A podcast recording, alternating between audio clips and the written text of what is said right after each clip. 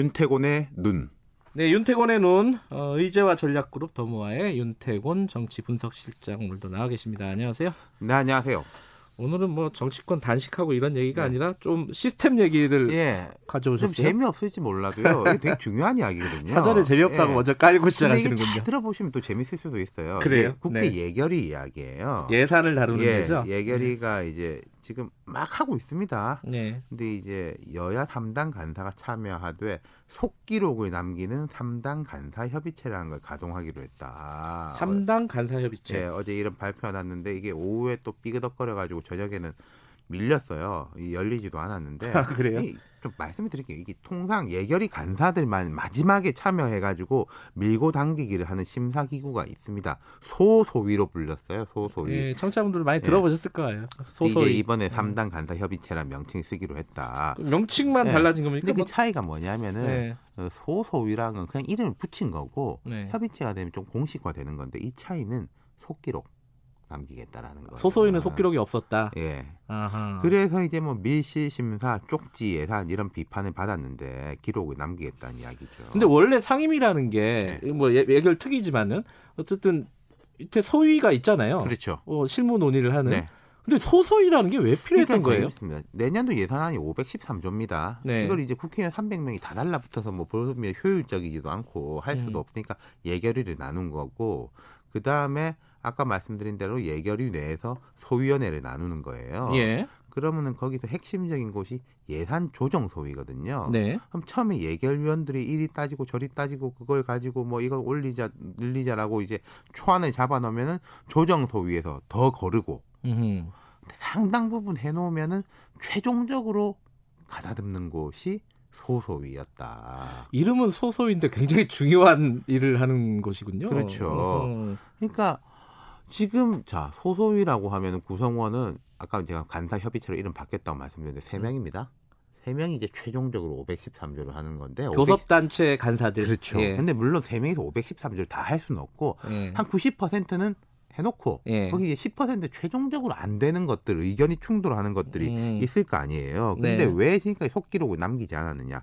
예컨대 여당에서는 이거 정말 대통령 역점 사안입니다. 나 한번 살려줘라. 이건 절대 못 깎는다. 대신에 저걸 깎아라. 이런 이야기를 하고 야당에서는 좋다. 그거 받아주면은 이거는 우리 거 줘라.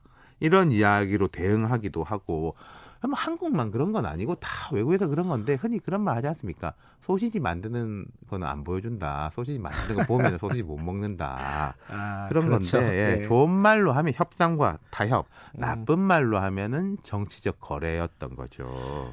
뭐 현실적으로 필요할 수는 있는데 어찌됐든 소소위는 아까 말씀하신 대로 기록이 안 남으니까 더 노골적인 거래가 이루어질 수도 있다. 그리고 이럴 때 되면은 밖에 이제 기재부 공무원들이 대기하고 있습니다. 이거 이렇게 했습니다라고 하면은 한쪽을 이렇게 막아놓으면 다른 쪽이 또 빵꾸가 나는 게 있지 않습니까? 그럼 바로 공무원들이 들어와가지고 그걸 맞추는 거죠. 바쁘게 돌아가네요. 그렇죠. 그러니까 밤에 뭐 잠도 못 자고 이런 식인데 그리고 이 소소위가 돌아갈 때 진짜 시간이 촉박하거든요. 항상 그랬죠. 그렇죠. 근데 소소위 나오면 항상 옆에 연관 검색어로 뜨는 게 쪽지 예산이에요. 그렇죠. 기록도 안 남으니까 쪽지들이 막 들어옵니다. 그리고 올해 같으면 513조를 다루고 마감에 몰리면은 사람들이 간이 커지더라고요. 그럼 무슨 말이에요? 1,000원 깎았으니까 500억짜리 넣자. 묻고 더블로 가 이런 건가요? 뭐 1,000원 깎아. 우리가 원래 1,000원 깎으려고 했는데 500억만 깎았으니까 대신에 200억짜리 하나 넣어줘. 근데 이 쪽지라는 게 여야 간사 본인들 거겠습니까? 좀 힘센 중진 위원들 거 아닐까요? 보통. 그러니까 내 거도 이제 묻어가겠지만은 그것까지 포함되는 거죠. 그리고 이 회의에는 예결위원장도 못 들어가요. 아, 간사들만 딱 들어가는 회의였나요? 그러니까 말하자면은 국회의장 생각해 보세요. 국회의장은 땅땅땅은 할 수 있지만은 뭐 이 법을 이렇게 해라 저 법을 저렇게 해라는 원칙적으로 못 하게 돼 있지 않습니까?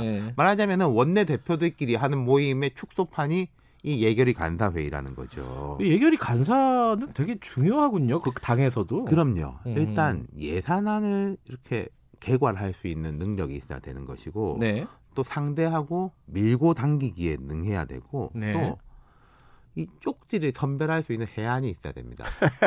그걸 해안이라고. 아, 그럼요. 선구안이 있어야 되는군요. 네. 네. 이 쪽지가 얼마나 많이 들어오겠습니까? 우리 네. 다른 당에서 들어오는 경우들도 있어요. 예를 들어서. 아, 심지어. 그렇죠. 우리 지역 아니냐. 당신하고 우리는. 그럼 뭐 그런 식으로 한다든지. 같은 뭐 지역군 아니더라도 도가 같다든가. 그렇죠. 그런 거라든지 아니면 약간 정책적으로 이념적으로 유사한 것에 대해 가지고 들어가는 경우도 있고 네. 쪽지가 얼마나 많이 들어오겠어요. 그럼 그걸 선별하는 거. 이게 의미 있는 것인가?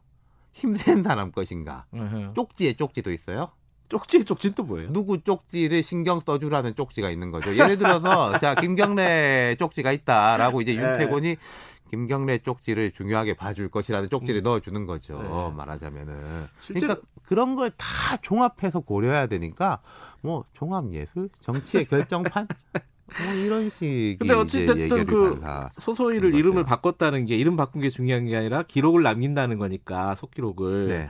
그럼 쪽지 연산이 좀 사라지는 겁니까? 그러니까 이게 어제 아까 제가 네. 이걸 하기로 했다가 또 이제 어그러졌다 말씀드렸지 네. 않습니까? 어제 저녁 8시 반에 어그러졌어요. 최종적으로. 네. 자세한 이야기는 안 나오는데 결국 또 속기록 때문에 어그러졌다라 그러거든요. 뭐 다 공개하면 안 된다. 뭐 예. 일부는 이렇게 하자. 제가 볼 때 이거 공개되면 제일 안 좋은 사람이 누군지는 짐작이 가는데 왜냐하면 이게 힘 있는 사람은 보통 공개를 안 하려고 그러고 그렇죠. 힘 없는 사람은 이럴 바야 다 까자 그러기 마련이거든요. 오늘 어떻게 될지 모르겠는데 근데 완전히 사라지기는 어려울 것이고 그리고 불가피성이라는 게 있는 지점도 있어요. 그러니까 지침을 내려줘야 되는 거니까 그렇죠? 예결위 간사가 뭐 자기가 다 알 수는 없는 거잖아요. 당에서 우리가 지금 회의하니까 이런 부분은 중요하다 이건 안 된다라는 게 있는데 특히 올해는 이 쪽지 예산이 또 막 난무할 게 총선 앞두고 있어가지고 그렇죠. 예. 예. 그리고 요번에도 뭐 연장해가지고 마감 넘기겠죠. 네, 마감을 넘겨서 마감이 또 생길 겁니다. 예. 여기까지 듣겠습니다. 고맙습니다. 감사합니다. 윤태곤의 눈이었습니다. 2부는 여기까지고요. 잠시 후 3부에서 뵐게요.